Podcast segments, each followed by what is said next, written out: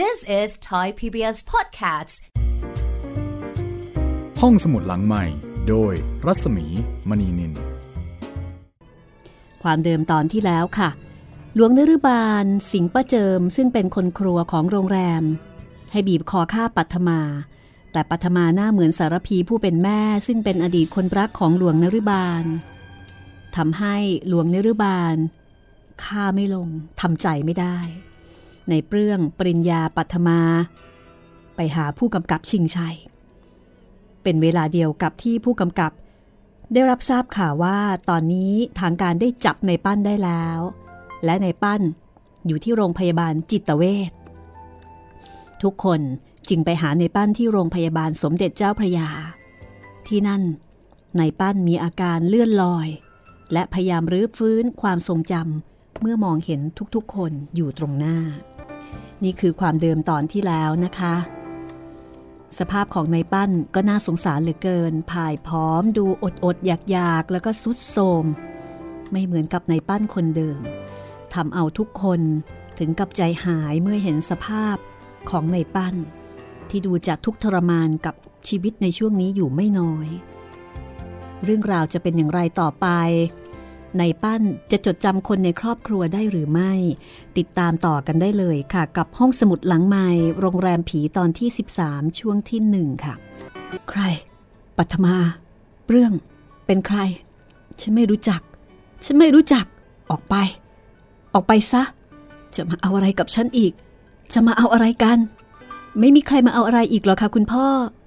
เราจะมาช่วย ทุกคนมาช่วยคุณพ่อไงล่ะคะ คุณพ่อคะ นี่ลูกนะคะ มองดูสิคะ อย่างนั้นล่ะค่ะ มองดูให้ดี แล้วนึกดูสิคะ ว่าลูกเป็นใคร ปัทมาลูกของคุณพ่อไงล่ะคะ ด้วยเสียงอันอ่อนหวานของปัทมาทำให้ในป้านรู้สึกว่าขณะนี้มีอะไรผิดแปลกไปกว่าหลาย ๆ วันที่ผ่านมา เขามองดูปัทมาด้วยความเอาใจใส่ มองไปรอบ ๆ ห้อง กวาดสายตาไปยังใบหน้าของทุกๆ คนที่ยืนสงบนิ่งอยู่ข้างเตียง เขาพยายามที่จะพิจารณา เรียกร้องความทรงจำที่ครั้งหนึ่งได้สูญเสียไปให้กลับคืนมา ในป้านรู้สึกสับสนจนไม่อาจที่จะจดจำอะไรได้ เขาพยายามระงับความฟุ้งซ่าน เพื่อเรียกความทรงจำกลับคืนมา และในที่สุด เขาก็จำได้ ปัดปัทมา ปัทมาจำได้แล้ว ฉันนึกได้แล้ว ปัทมาลูกฉันเอง ปัทมาโผเข้ากอดคุณพ่อของเธอไว้แน่น น้ำตาไหลออกมานองหน้า ปริญญาก็เข้ามาอีกด้านหนึ่งของเตียง จับมือของนายปั้นเอาไว้ ผมอีกคนครับคุณพ่อ ผมปริญญา ลูกของพ่อเหมือนกัน คุณพ่อจำได้ไหมครับจำได้ พ่อจำได้ทุกอย่างแล้ว ปริญญา ปัทมา เรื่อง เรื่องก็มา ใครๆก็มา พี่ลำบากเหลือเกินลำบากจริง ๆ ในชีวิตไม่เคยต้องตกระกรรมลำบากอย่างนี้เลย มันติดตามพ่อไปทุกขนแห่ง หัวเราะเยาะเย้ยพ่ออยู่ตลอดเวลา พ่อทำอะไรไม่ได้เลย นอกจากหนี หนีไปให้พ้น แต่ก็ไม่พ้น พ่อได้พยายามทุกทาง แต่ก็ไม่สามารถที่จะหนีมันไปได้เปลือง มันสายเกินไป สายเกินไปซะแล้ว ยังไม่สายค่ะคุณพ่อ เราทุกคนจะช่วยกัน ลูกพี่ปริญญาอาเรื่องผู้กำกับ แล้วก็คุณหมอ ใช่ไหมคะคุณหมอ ครับ เราพยายามทุกทาง เท่าที่จะช่วยได้ พี่ปั้น พี่จำได้ไหม เคยมีพระพุทธรูปอยู่องค์หนึ่งพี่ให้ใครไปไหนปั้นพยายามนึก พระพุทธรูป ให้ใครไป ใช่ค่ะ ระพุทธรูป คุณพ่อให้ใครไปคะ ถ้าเราได้พระพุทธรูปองค์นั้นคืนมา วิญญาณของหลวงนรุบาลก็จะมาอารวาสเราไม่ได้ เพราะว่ามันกลัวแต่พระพุทธรูปองค์นั้น คุณพ่อลองนึกดูดีๆสิคะ ว่าให้ใครไป ในป้านหลับตานิ่ง พึมพำเบาๆด้วยความอ่อนเพลีย พระพุทธรูป ให้ใคร จริงสิ นึกได้แล้ว นึกได้แล้ว ให้ใครไป ให้ใครไป ค่ะ แล้วแล้วคุณพ่อให้ใครไปล่ะคะ ในป้านหลับตานิ่ง หายใจเบากว่าเก่า หมอเข้ามาจับชีพจร เออผมว่าชีพจรอ่อนเหลือเกิน ปล่อยให้พักผ่อนก่อนดีกว่า วันหลังดีขึ้นกว่านี้ ค่อยมาสอบถามกันใหม่ ไม่ต้อง หมอไม่ต้อง ผมกำลังจะนึกได้แล้ว ว่าให้ใครไป ให้ให้ เสียงในปั้น เงียบหายไปเพียงแค่นี้ หมอจับชีพจรดูอีกครั้ง แล้วก็สั่งพยาบาลเตรียมยาฉีด แต่ก็สายเกินไป หลังจากที่แพทย์ได้ตรวจดูอาการต่อไปอีกสักครู่ ก็หันมาบอกในเปรื่องว่า เออผมเสียใจครับ คุณปั้นสิ้นใจเสียแล้ว แน่นอนว่าการจากไปของนายปั้นสร้างความเศร้าเสียใจให้กับทุกๆคน เป็นการจากไปอย่างกระทันหัน ที่ไม่มีใคร ทำใจยอมรับได้ ศพของนายปั้น ถูกนำกลับมาที่โรงแรมบางละมุง แล้วก็ตั้งทำพิธีอยู่ในห้องกระจกหน้าโรงแรม หลังจากสวดอภิธรรมอยู่เจ็ดคืนตามระเบียบ ในเปรื่อง ก็สั่งให้ปิดศพ คืนนี้ลมแรง ทะเลมีคลื่นขนาดเคือง ซัดสาดไม่ขาดประยะ ปริญญา ตะโกนเรียกเจ้าน้อย ให้ไปดูเรือ ไอ้น้อย ทำไมไม่ออกไปดูเรือ ลมแรงๆแบบนี้ เดี๋ยวก็ขาดลอยหายไปหมดหรอก เจ้าน้อย ค่อยๆย่องออกมาจากห้องประเจิมแบบไม่เต็มใจ ไปดูเรือสิ เองก็รู้ ลมแบบนี้เรือจะเป็นยังไง เดี๋ยวก็ขาดลอยไปหมดหรอก โธ่คุณปริญญาครับ ผมไม่ถีบทีสองทีเลยครับ แต่ว่ากรุณาใช้คนอื่นเถอะครับ ผมไม่กล้า ไม่กล้าอะไรวะ ก็เออมันต้องเดินผ่านเรือนกระจกนั่นนี่ครับ แล้วไอ้เรือนกระจกนั่น ก็มีศพผู้จัดการอยู่ด้วย ผมกลัวครับ กลัวจริง ๆ กลัวอะไร โทรถามได้ ก็กลัวผีผู้จัดการนะสิครับ กลัวอะไรไม่เข้าเรื่อง คุณพ่อท่านจะมาทำอะไรเอง เอายังไง เองเลือกเอา ถ้าเองไม่ไป คืนนี้ข้าจะขังเองไว้ในห้องกระจกนั่น ในที่สุด เจ้าน้อยก็ต้องยอมที่จะออกไปดูเรือ ไฟฟ้าในเรือนกระจก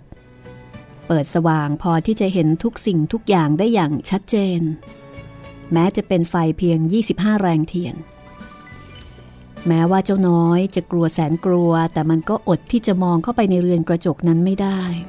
ลงลายทองบรรจุศพในปั้นตั้งอยู่ท่ามกลางพวงหรีดและก็ดอกไม้ ซึ่งขณะนี้ก็เหี่ยวแห้งโรยราลงไปบ้างแล้ว เจ้าน้อยพยายามที่จะหลบสายตา ไปจากสิ่งที่มันต้องมองโดยไม่อยากมอง แต่มีสิ่งหนึ่งที่สะกิดใจทำให้มันต้องหยุดพินิษพิจารณาทั้งๆทที่ไม่อยากจะทำเช่นนั้นเลยท่ามกลางเสียงลมที่หวาดวิวท่ามกลางทุกสิ่งทุกอย่างที่สงบเงียบ บัดนี้มีสิ่งหนึ่ง เกิดอาการเคลื่อนไหว และสิ่งที่เกิดอาการเคลื่อนไหวนี้ ก็คือฝาโลงที่บรรจุศพในปั้น มันกำลังเพเยอเคลื่อน ออกมาจากที่ที่มันควรจะอยู่ เจ้าน้อยเห็นกับตาว่า ฝาโลงได้ถูกดันออกมาจากภายใน แล้วก็เปิดกว้างออกพอที่ร่างของคนที่อยู่ภายใน จะลุกออกมาได้อย่างสบาย ขาเจ้าน้อยเริ่มสั่น มันอยากจะวิ่ง แต่ขากลับไม่ยอมวิ่ง ตาไม่อยากจะมอง แต่ก็ต้องมอง หัวใจเต้นรัวๆอึดใจเดียว ร่างตราสังของในปั้นก็ค่อยๆโผล่ออกมาจากโลง เพียงเท่านี้ก็พอแล้ว เจ้าน้อยออกวิ่งไปอย่างรวดเร็ว แล้วก็ตะโกนโวยวายไปตลอดทาง ผี ผีหลอก ช่วยด้วย ช่วยด้วย ผีหลอก ผีหลอก ปริญญาเป็นคนแรกที่ได้ยินเสียงเจ้าน้อย อะไรวะไอ้น้อย วิ่งอย่างนี้ถ้าเป็นม้าก็เข้าวิน ผีครับ ผีผู้จัดการลุกออกมาจากโรงครับ ปริญญาได้ฟัง ก็หัวเราะ กูเคยเห็นคนโกหกมามากแล้ว แต่ยังไม่เคยเห็นใครโกหกเหมือนมึงเลยไอ้น้อย ผีอะไรวะ ลุกออกมาจากโรงก็ผีผู้จัดการน่ะสิครับ ผมเห็นกระตาทีเดียวท่านโผล่ออกมาจากโรงอย่างมัดผ้าขาวอยู่เลยครับ ไปโกหกให้ย่าเจิมฟังไปไอ้น้อย ฝาโลงเขาตอกตะปูอย่างแน่นหนา จะเปิดออกได้ยังไงไอ้ข้อนี้ยังไงผมก็ไม่ทราบ แต่ว่าผมเห็นลุกออกมาจริง ๆ ครับ ถ้าไม่เชื่อก็ไปดูสิครับ ถ้าหากว่ามีมีมีผู้จัดการอยู่ในโรงเงินเดือนเดือนนี้ ผมไม่เอาครับยกให้คุณหมดเลยแน่ไอ้นี่ท้าคุณอาครับ มาช่วยฟังไอ้นี่หน่อยเถอะ มันบอกว่าคุณพ่อลุกออกมาจากโรงทั้งๆทที่ยังตราสังอยู่ ในเรื่อง ก็หัวเราะอีกคน เอามือขยี้หัวเจ้าน้อย ในขณะที่เจ้าน้อยก็ยืนยันในสิ่งที่เห็น จนกระทั่งทุกคน ตกลงใจ ที่จะเดินไปพิสูจน์ความจริงด้วยกัน ปริญญาเดินนำหน้าไปที่เรือนกระจก เจ้าน้อยเดินหลัง ในเรือนกระจกเงียบสงัด มีแต่เสียงลมพัดอยู่ภายนอก ปริญญากับในเปรื่อง ช่วยกันเลื่อนเครื่องตั้ง ที่มีแจกันเชิงเทียนให้แอบไปเสียทางหนึ่ง เพื่อที่จะเหยียบขึ้นไปถึงโลงลายทองที่ตั้งอยู่บนชั้นบน แต่พอปริญญาเหยียบขึ้นไปได้เต็มตัว แล้วก็ชะโงกหน้ามองลงไปในโลง สีหน้าเขาที่กำลังหัวเราะเยาะเจ้าน้อย ก็ค่อยๆ จางหายไปทันที อะไร ปริญญาเป็นยังไงบ้าง เออ คุณนาครับ ฝาโลง ฝาโลงปิดไม่สนิทฮเป็นไปไม่ได้ เขาตอกตะปูออกแน่นหนาอ่านั่งดูอยู่ตลอดเวลา แกเองก็นั่งดูอยู่ด้วย ปัทมาก็เห็นใครก็เห็น ก็นั่นน่ะสิครับ แต่ว่าตอนนี้ มันมันไม่ได้สนิทเหมือนที่เราเห็น เอางี้ก็แล้วกัน เปิดออกดูเลยปริญญา กล้าเปิดไหมล่ะ กล้าสิครับ โถพ่อผมแท้ๆ ไม่ใช่คนอื่น ไม่ทันจะพูดเป็นครั้งที่สองปริญญาก็เปิดฝาโลงออกทันที ตอนแรก ๆ เขาคิดว่ามันน่าจะเปิดยาก แต่มันก็เปิดได้อย่างง่ายดายและเมื่อมองลงไปในโลง ปริญญาก็หันมาทางในเปรื่อง คุณอาครับ เราแพ้ไอ้น้อยเสียแล้ว หมายความว่าอย่างไรปริญญา ในเปรื่องถามหน้าตาตื่นจริง ๆ ก็ดูเหมือนว่าจะเข้าใจความหมายนั้น แต่ก็ย้อนถามเพื่อให้แน่ใจ ปริญญาหันไปมองเจ้าน้อย ซึ่งยืนหน้าซีดอยู่ที่ประตูด้วยความหวาดกลัว สีหน้าของเขา แม้จะมีแสงไฟสาดกระทบไม่มากมาย แต่ทุกคนก็เห็นถนัดว่าเป็นสีหน้าที่มีความรู้สึกตระหนกตกใจเป็นอย่างมาก ปริญญาหันกลับลงไปมองในโลงอีกครั้งหนึ่ง แล้วก็พึมพำกับในเปลื้องเบาๆ จนเกือบจะเป็นเสียงกระซิบ ไม่มี ไม่มีอะไร ไม่มีคุณพ่อนะสิครับ ไม่มีคุณพ่ออยู่ในโลงในเปลื้อง หันไปมองหน้าเจ้าน้อย แล้วก็กลับไปมองที่โลงลายทอง ซึ่งตั้งเด่นอยู่ท่ามกลางที่บูชา ไหน ขออาขึ้นไปดูเองสิ ในในเปลื้องก้าวขึ้นไปบนที่ตั้ง มองลงไปในโลงศพของพี่ชาย นิ่งเงียบอยู่ครู่หนึ่ง แล้วก็กลับลงมายืนอยู่ที่เดิม เอ แปลก หายไปไหนฮะ นั่นน่ะสิครับ ผมก็กำลังสงสัยว่าจะไปไหนได้ แล้วก็อีกอย่างหนึง่งมันจะเป็นความจริงอย่างที่เราได้เห็นอยู่เดี๋ยวนี้หรือเปล่า ไม่ต้องสงสัยอะไรอีกแล้ว ปริญญา ศพพี่ปั้นได้ลุกออกจากโลงไปได้ ซึ่งเป็นเรื่อง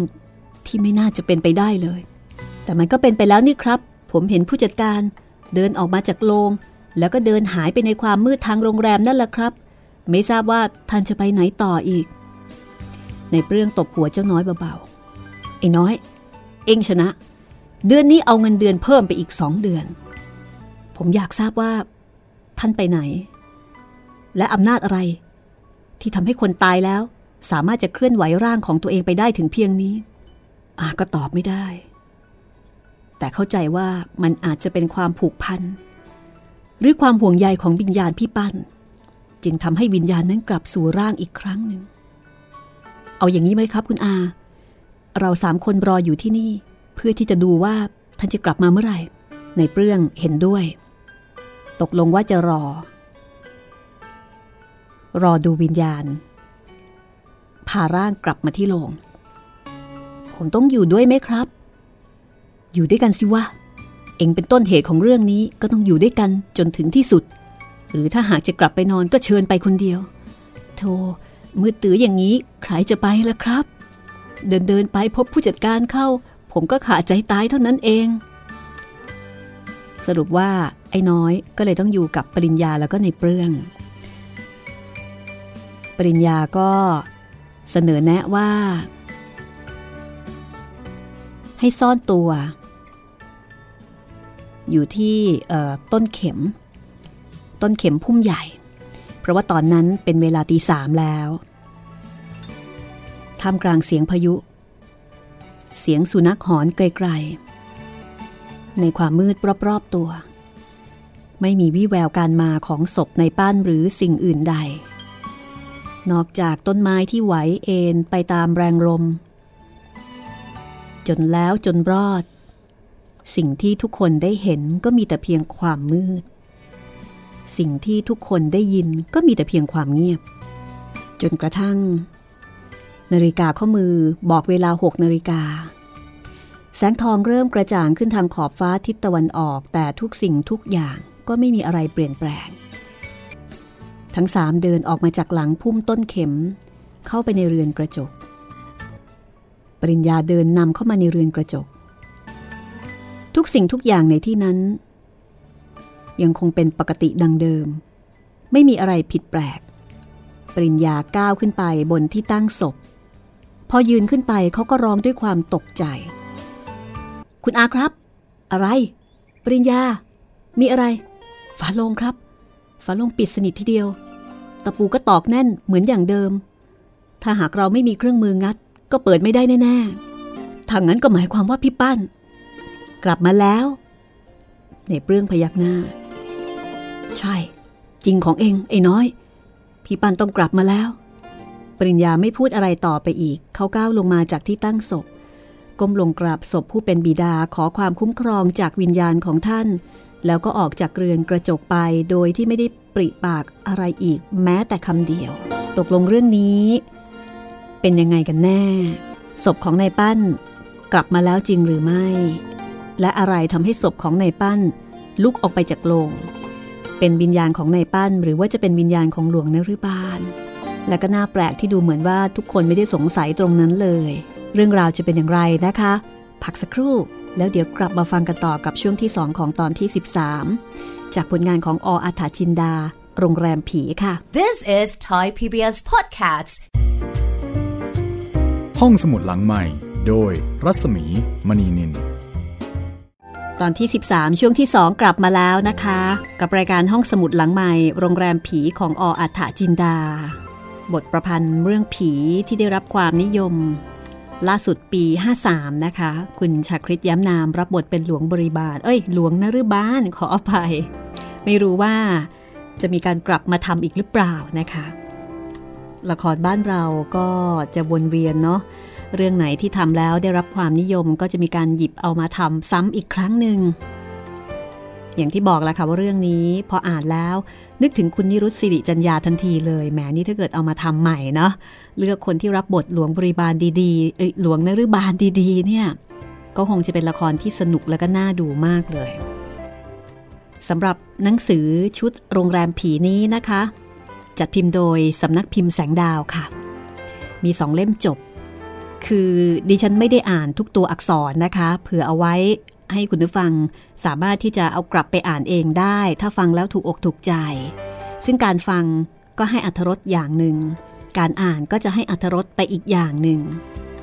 ใครที่ชอบฟังเรื่องผี เรื่องนี้น่าจะถูกอกถูกใจละค่ะ แล้วก็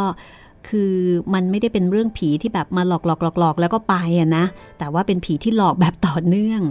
หลอกแบบมีมียุทธศาสตร์ มีเป้าหมาย มีวิธีการ มีแผนการ ก็น่าสนุกค่ะ เป็นอีกแนวหนึ่งนะคะ ของการประพันธ์นวนิยาย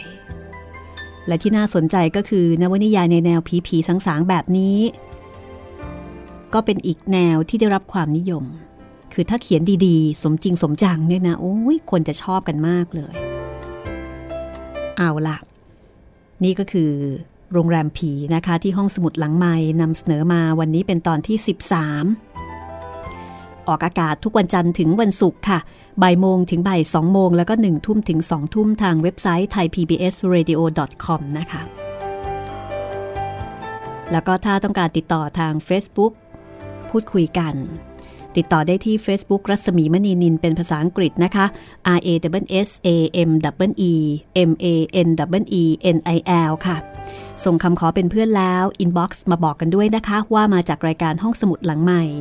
ถ้าจำชื่อเป็นภาษาอังกฤษไม่ได้ก็ลองพิมพ์ภาษาไทย แล้วก็ค้นจาก Google ดูก็ได้ ถ้าพร้อมที่จะฟังต่อแล้ว ก็ไปฟังกันเลยค่ะ ว่า ตกลง ในปั้น ออกจากโลง ด้วยตัวของในปั้นเองหมายถึงด้วยวิญญาณของในปั้นเอง หรือว่า ด้วยวิญญาณของใคร หลายคนคงจะอยากรู้นะคะ ไปฟังพร้อมกันเลยค่ะ ข่าวการออกจากโลงของนายปั้น เป็นข่าวใหญ่ที่ในเปรื่อง ต้องนำไปเล่าให้ผู้กำกับชิงชัยฟัง ทั้งๆทที่ก็รู้อยู่แก่ใจว่า เล่าไป ผู้กำกับก็หัวเราะเยาะอยู่ดี สำหรับปัทมาและคนอื่นๆ ได้ถูกกำชับกำชาอย่างเด็ดขาดว่า ห้ามไปเล่าให้ใครฟังเป็นอันขาด แล้วก็เป็นความจริงอย่างที่ในเปรื่องได้คิดเอาไว้ ผู้กำกับชิงชัยหัวเราะด้วยความขบขัน เมื่อในเปรื่องเล่าเหตุการณ์จบลง ผมนึกแล้วว่าผู้กำกับจะต้องหัวเราะเยาะ แต่ถึงอย่างไร เรื่องนี้ก็เป็นเรื่องจริง เป็นความจริงเหนือความจริงทั้งหลาย ผมไม่ได้หัวเราะเยาะคุณนะคุณเปรื่อง ผมเพียงแต่นึกชมเชยคุณ ว่าคุณนี่ช่างรักแล้วก็นับถือคุณพี่ปั้น พี่ชายของคุณมากเหลือเกิน แม้ว่าคดีจะหมดสิ้นไปแล้วเพราะการตายของคุณปั้น แต่คุณก็ยังพยายามที่จะให้ผมเชื่อในความบริสุทธิ์ของพี่ชายคุณอยู่ตลอดเวลาโดยไม่ย่อท้อเลย ผู้กำกับพูดตรงจุดแล้วครับ ผมต้องการที่จะให้เป็นเช่นนั้นจริง ๆ เพราะว่าตระกูลของผมไม่มีใครเลย ที่จะมีใจคออมหิตโหดร้าย ถึงกับฆ่าคนไม่เลือกอย่างที่ได้เป็นมาแล้ว ผมอยากให้ผู้กำกับเข้าใจพี่ชายของผมให้ดีกว่านี้อีกสักหน่อย การกระทำผิดนั้นพี่ปั้นได้ทำจริง ๆ ผมยอมรับ แต่ว่าทำด้วยจิตใจและความรู้สึก ของหลวงนรุบาล ไอ้ผีนรก ที่มีแรงพยาบาทมาดร้าย ไม่มีที่สิ้นสุด ถ้าผู้กำกับ หรือว่าคนทั้งหลายเข้าใจได้แบบนี้ ผมก็จะดีใจมาก และผมก็เชื่อว่าวิญญาณของพี่ปั้น ก็คงจะดีใจเหมือนกัน และถ้าผมเชื่อแบบนั้น จะได้ประโยชน์อะไรบ้างคุณเปรื่อง จิตใจยังไงล่ะครับ จิตใจของผมของปริญญาและปัทมา แล้วก็อาจจะหมายถึงวิญญาณของพี่ปั้นด้วย ผู้กำกับหัวเราะเบาๆ ในขณะที่เขี่ยบุหรี่ลงในถาด ผมเองก็อยากจะเชื่ออย่างนั้น แต่ผมไม่แน่ใจ ว่าผมจะทำได้ ในสิ่งที่มันไม่อาจจะเป็นไปได้เลย มันเป็นไปได้ครับ ผู้กำกับแล้วมันก็เป็นไปแล้ว เป็นยังไง พี่ปั้นลุกออกมาจากโรงผู้กำกับหัวเราะอีกครั้ง ไม่แต่ผมหรอกนะ คุณเปรื่อง คุณลองไปให้ตำรวจทั้งโรงพักฟังดูสิว่าจะมีใครเชื่อคุณบ้าง งั้นผมก็จนใจ เรื่องเชื่อหรือไม่เชื่อ เป็นเรื่องที่บังคับกันไม่ได้ แต่ผมขอรับรอง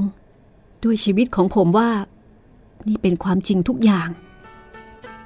ผมอยากเห็นด้วยตาของผมเหลือเกิน ก็เชิญลองไปทดลองสิครับ ก็ได้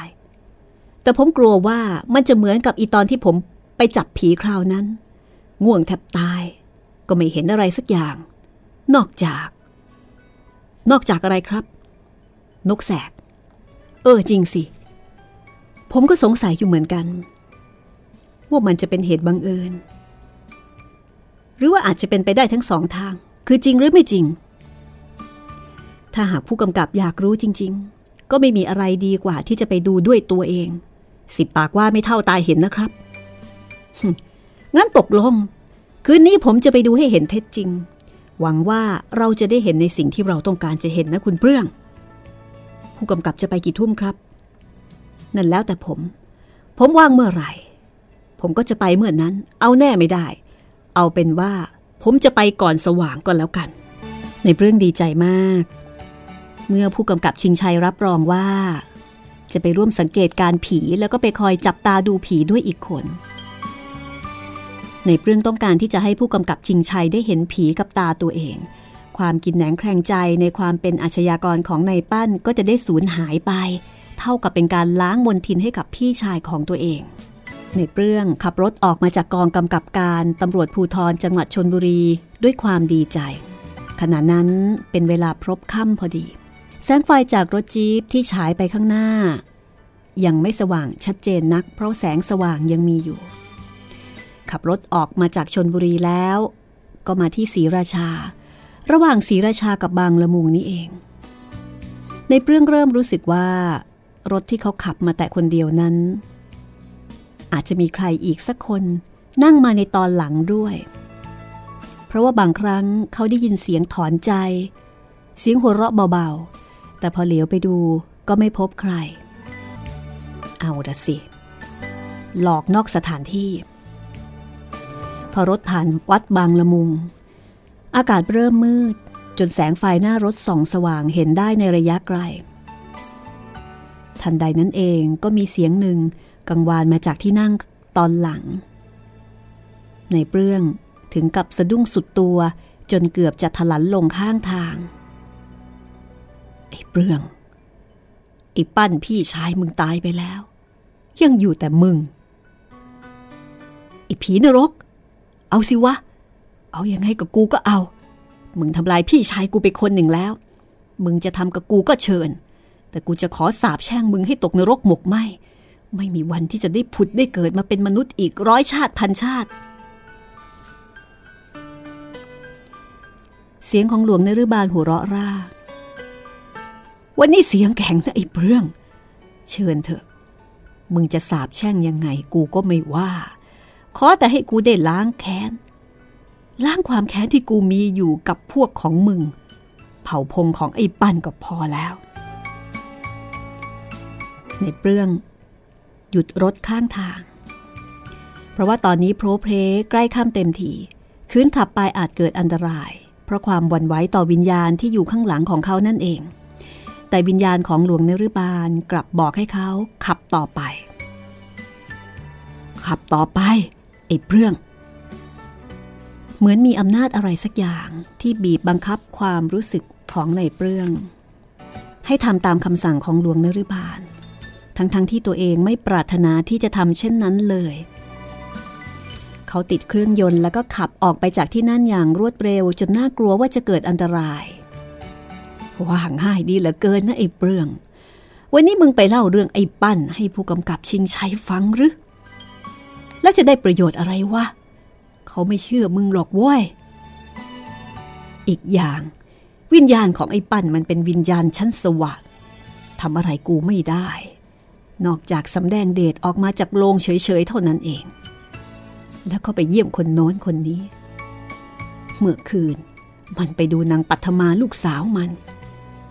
แต่ก็ไม่ปรากฏให้เห็น มันกลัวลูกสาวมันจะกลัว ก็เท่านั้นเอง แล้วก็กลับเข้าโลงตามเดิม แต่พวกมึงก็ไม่เห็นมัน แกรู้ได้ยังไง ไอ้ผีนรก แกทำความเดือดร้อนให้กับพวกข้า ทั้งๆทที่พวกข้าไม่เคยทำความเดือดร้อนให้แก่แก ต่อแต่นี้ไปข้าจะเผาพริกเผาเกลือ แช่งทุกๆวัน จนกว่ายมบาลจะมาลากคอแกไปลงนรก หลวงนรุบาลหัวเราะชอบใจก่อนจะบอกว่า อ้เปรื่อง กูอยากจะให้มึงรู้เอาไว้สักอย่าง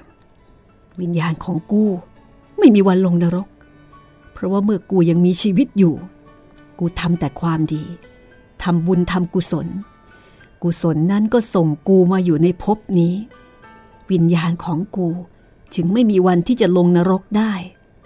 แล้วมึงทำอะไรบ้าง มึงทำความดีอะไรไว้บ้าง นอกจากไอ้พี่ชายมึงทรยศต่อกู อย่างที่จะอภัยไม่ได้ ทั้งๆทที่กูเอามาเลี้ยง ให้ความสุขความสบาย มันก็ยังอุตส่าห์สนองคุณกู โดยลักเอาสารพี เมียที่กูรักดังดวงใจไปจากกู คิดดูสิว่าไอ้เปรื่อง แล้วพวกมึงจะอยู่เอาสวรรค์วิมานอะไรกัน แต่นั่นมันเรื่องของพี่ปั้น ซึ่งเขาก็รับกรรมไปแล้ว แต่พวกกูไม่รู้เรื่อง มึงจะมาจองเวรจองกรรมทำไม ไปผุดไปเกิดดีกว่า ไปที่ชอบที่ชอบเถอะ ชาติหน้าจะได้มีความสุขความเจริญยิ่งกว่าชาตินี้ กูก็จะไปเหมือนกัน แต่จะต้องฆ่าพวกมึงให้หมดซะก่อน มึงจำไว้ มึงจะต้องตาย ตายอย่างหมาเหมือนไอ้ปั้น ถัดจากมึงก็ไอ้ปริญญา แล้วก็นางปัทมาเป็นคนสุดท้าย วันนี้กูเอามึงเพียงเท่านี้ก่อน ต่อไปมึงจำไว้ เป็นเวรของมึงที่จะต้องตาย จะต้องตาย จากนั้นก็มีเสียงหัวเราะอย่างเย่อเย้ยดังมาจากที่นั่งตอนหลัง แล้วก็ค่อยๆหายไป หายไป จนกระทั่งได้ยินเพียงเสียงเครื่องยนต์ที่ครางกระหึ่มอยู่ตลอดเวลาที่หนึ่งของคืนนั้น ผู้กำกับชิงชัยก็มาจริง ๆ มาเพื่อที่จะพิสูจน์ วิญญาณของในปั้น รถจี๊ปสีเลือดหมูเข้ม จอดสนิทอยู่ภายใต้เงาของต้นไม้ใหญ่ มากับหมู่กรีคนสนิทตามเคย พอมาถึงก็ฝ่าความมืด เข้ามาที่หน้าโรงแรม ซึ่งตอนนี้ปิดเงียบหมดแล้ว แสดงว่าทุกๆ คนภายในโรงแรมกำลังเป็นสุขอยู่บนที่นอนอันอ่อนนุ่ม รอบบริเวณโรงแรมขณะนี้เงียบสงัด ไม่มีแม้แต่เสียงลมหรือเสียงจักรจันเรไรที่เคยร้องระงมอยู่ทุกๆคืน คือแอบมา กรี คืนนี้มันเงียบสงัดยังไงก็ไม่รู้ นั่นน่ะสิครับ ผมก็กำลังนึกอยู่เหมือนกันว่าทำไมมันถึงได้เงียบแบบนี้ อย่างน้อย มันก็ควรจะมีเสียงคลื่นที่ซัดเข้าฝั่งบ้าง แต่นี่ไม่มีเลยครับ ศพของคุณปั้น เขาเอาไว้ในเรือนกระจกนั่นไม่ใช่หรือ ครับ อยู่ในเรือนกระจก งั้นเราไปแอบดูห่างๆก็ได้ แต่ฉันว่ามันเป็นเรื่องที่เป็นไปไม่ได้หรอก จริงไหมกรี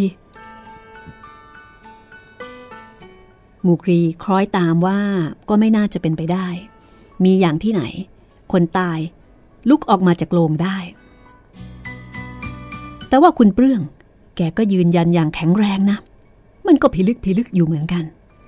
ผู้กำกับชิงชัย พูดแล้วก็นั่งลงบนพื้นหญ้าหลังต้นมะม่วงใหญ่ ซึ่งทอดกิ่งก้านสาขาปกคลุมทำให้ดูมืดทะมึนอย่างน่ากลัว จากจุดนี้สามารถที่จะมองเห็นเรือนกระจกได้อย่างถนัดชัดเจน อยู่ห่างกันเพียงประมาณ 30 เมตรเท่านั้น หมู่กรีนั่งลงข้างหลังผู้กำกับ สายตาจับอยู่ที่เรือนกระจกตลอดเวลา เราอยู่ตรงนี้เหมาะมากครับ ราะสามารถจะเห็นทุกสิ่งทุกอย่างในเรือนกระจกได้ โดยที่ผู้ที่อยู่ในเรือนกระจก จะเป็นผีหรือคนก็ตาม ไม่อาจจะเห็นเราได้ฉันก็ว่าอย่างนั้นแหละแต่ว่าเราอาจจะง่วงนอนเปล่า พูดกันตามตรงนะ ฉันไม่เชื่อ แต่ในเมื่อเขาต้องการให้พิสูจน์ก็มาให้เขาหน่อย จากนั้นทั้งคู่ก็นั่งเงียบสงบ อยู่ภายในเงามืดของต้นมะม่วงใหญ่ มองเข้าไปในเรือนกระจก เห็นโลกลายทองของนายปั้นยังตั้งเฉยอยู่บนที่ตั้งศพ ความเงียบสงัดยังคงวังเวงเยือกเย็นอยู่ตลอดเวลา ผู้กำกับชิงชัยรู้สึกเบื่อต่อการที่จะนั่งเงียบๆรอดูสิ่งที่ไม่น่าจะเกิดขึ้น ถ้าเป็นสมัยนี้ก็คงจะนั่งเล่นไลน์เล่นเฟซค่าเวลาได้ หรือไม่ก็อาจจะไลฟ์เลยก็ได้ ในที่สุด กรับเธอกรี ฉันว่าคุณป้านแกคงจะนอนเงียบสงบอยู่ในโรงจนกว่าจะเอาแกไปเผา แกคงไม่ลุกขึ้นมาคุยกับเรา เหมือนที่คุณเปลืองเล่าให้ฟังหรอก ไม่มีเสียงตอบจากหมู่กรี เมื่อผู้กำกับชิงชัย หันไปมอง ลูกน้องคู่ใจ ก็เห็นลูกน้องคู่ใจกำลังจ้องมองบางสิ่งบางอย่างไปที่เรือนกระจก อย่างตั้งอกตั้งใจ ผู้กำกับชิงชัยหันกลับมามองที่เรือนกระจกบ้าง เพื่อจะดูให้รู้แน่ว่าหมู่กรี จ้องมองดูอะไร แต่แล้วผู้กำกับชิงชัยก็ต้องตกตะลึงพึงเพลิดไปอีกคน จากแสงสว่างของไฟฟ้าเพียงดวงเดียวที่ห้อยอยู่กลางห้อง สิ่งหนึ่งที่กำลังเคลื่อนไหว ก็คือฝาโลงฝาโลงที่บรรจุศพในปั้น ผู้จัดการคนเก่าของโรงแรมบางละมุง มันขยับออกมาจากที่ซึ่งได้ถูก ตะปูตอกตรึงเอาไว้อย่างแน่นหนา มันค่อยๆเลื่อนไป เลื่อนไป จนปรากฏเป็นช่องโหว่พอที่ร่างกายของมนุษย์ธรรมดา จะสามารถลอดออกมาได้ แล้วสิ่งหนึ่ง ก็ค่อยๆโผล่ออกมาจาก โลงลายทอง ร่างของในปั้นนั่นเอง ใบหน้าของในปั้น เห็นได้อย่างชัดเจน เพราะผ้าขาวที่ตราสังอยู่ได้ถูกแก้ออกมาแล้ว แต่ว่าช่วงไหลลงไป ยังมีผ้าตราสังปกคลุมอยู่ ร่างของในปั้นค่อยๆโผล่ขึ้นมาทีละน้อย จนกระทั่งยืนเต็มตัวแล้วก็ก้าวออกมาจากโลงโดยที่ไม่ได้กระทบกระเทือนต่อเครื่องบูชา ที่ตั้งอยู่ระเกะระกะที่นั้นเลย สายตาทั้งคู่ที่มองออกมาจากดวงตาที่โปนออกมาจากกระบอกตา จ้องมอง ฝ่าความมืด ไปยังที่ที่ผู้กำกับ และหมู่กรีซ่อนตัวอยู่ แล้วก็ค่อยๆก้าวเท้า ตรงไปหา ตรงไป ตรงไป แล้วก็ใกล้เข้ามาทุกขณะ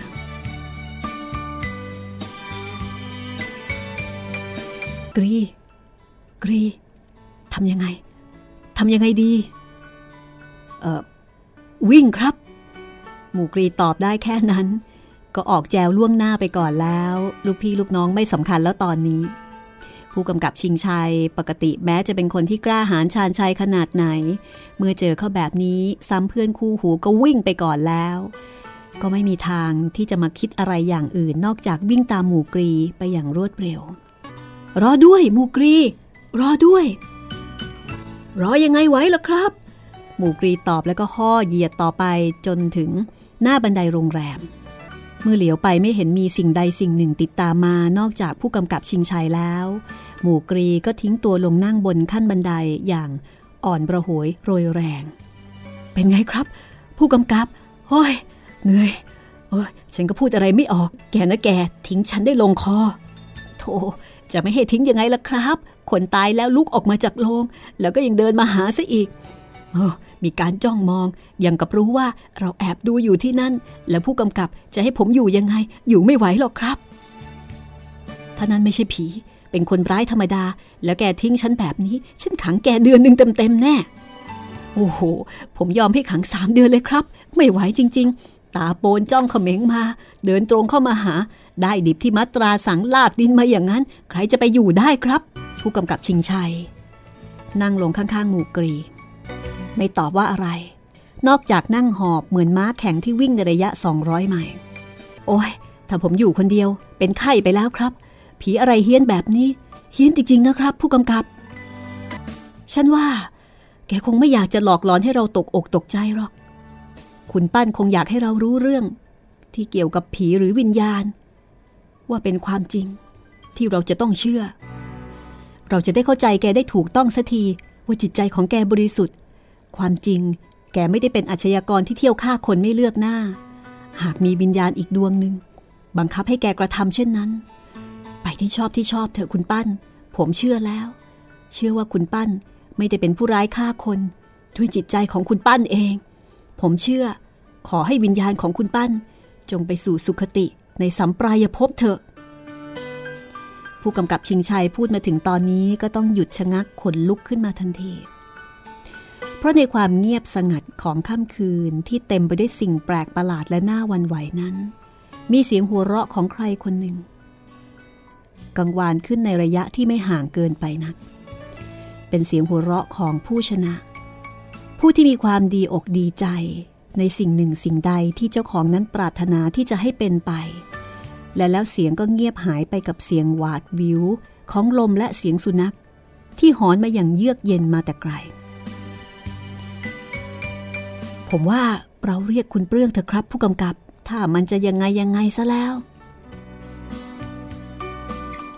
ดีเหมือนกัน ทุกประตูเข้าสิกรี แล้วตะโกนเรียกใครก็ได้ ไอ้น้อย คุณเปลื้อง หรือว่าคุณปริญญาก็ได้ หมู่กรีก็ทำตามคำสั่งของผู้บังคับบัญชาโดยทันที ครู่หนึ่งผ่านไป ในเปลื้องก็เปิดประตูออก พร้อมกับปริญญา ตามมาข้างหลังอ้อผู้กำกับ เพิ่งมาเหรอครับ เพิ่งมาอะไรได้ ขอบรันดีสักแก้วก่อนเถอะครับ คุณเปลื้อง กรีเอาไหม เอาครับ ผมเอาเหล้าโลงก็ได้ครับเหล้าโลงไม่มีหรอกมู เอาโขงล้วกัน ผู้กำกับชิงชัย หมู่กรี ลูกน้องคนสนิท รับแก้วมาดื่มรวดเดียวหมด ถอนหายใจด้วยความโล่งอกฮ่าค่อยอย่างชั่ว เอ๊ะ ผู้กำกับไปทำอะไรมาหรือครับ ข่าวดีคุณเปลื้อง ข่าวผี ข่าวดีอะไรครับ หรือว่า หรือว่าหลวงนฤบาล ผู้กำกับชิงชัยสายหน้า ไม่ใช่ ไม่ใช่หลวงนฤบาล แต่ว่าเป็นคุณปั้น พี่ชายคุณนั่นแหละ พี่ปั้น ในเปลื้องกล่าวอย่างตื่นเต้น ถูกแล้ว คุณปั้น นี่ผมยังหนาวหนาวอยู่เลย เอาเรื่องจริง ๆ ผมกับกรีถึงกับโกยหน้าตั้งมาทีเดียว เก่งมากทำให้ผมวิ่งได้นี่เก่งมาก หมายความว่า ถูกแล้ว แกออกไปจากโรงออกมาจริง ๆ ออกมาเห็นเห็นทีเดียวคุณเปลื้องในเปลื้องหัวเรอผมว่าแล้ว เอาละไม่ต้องซ้ำเติมผมหรอก เป็นนั้นว่าผมเชื่อ เชื่อว่าคุณปั้นไม่มีเจตนา ที่จะฆ่าใครต่อใคร เหมือนกับที่แกได้ให้การไว้ หากแต่เป็นการกระทำของวิญญาณของใครคนหนึ่งไอ้ผีนรกหลวงนฤบาล ปริญญาโพร่งออกมาด้วยความโกรธแค้นผมว่าเดี๋ยวนี้ ผู้กำกับก็คงจะได้เห็นข้อเท็จจริงแล้วสินะครับ ในเรื่องกล่าวต่อไปด้วยสีหน้าแช่มชื่นแจ่มใส ที่ผู้กำกับชิงชัย เข้าใจพี่ชายของเขาได้ถูกต้อง เอาละค่ะ เรื่องราวจะเป็นอย่างไรต่อไปติดตาม ตอนหน้าตอนที่ 14 โรงแรมผีออัฐจินดา วันนี้ลาไปก่อน สวัสดีค่ะ This is Thai PBS Podcasts. ห้องสมุดหลังใหม่ โดยรัศมีมณีนิน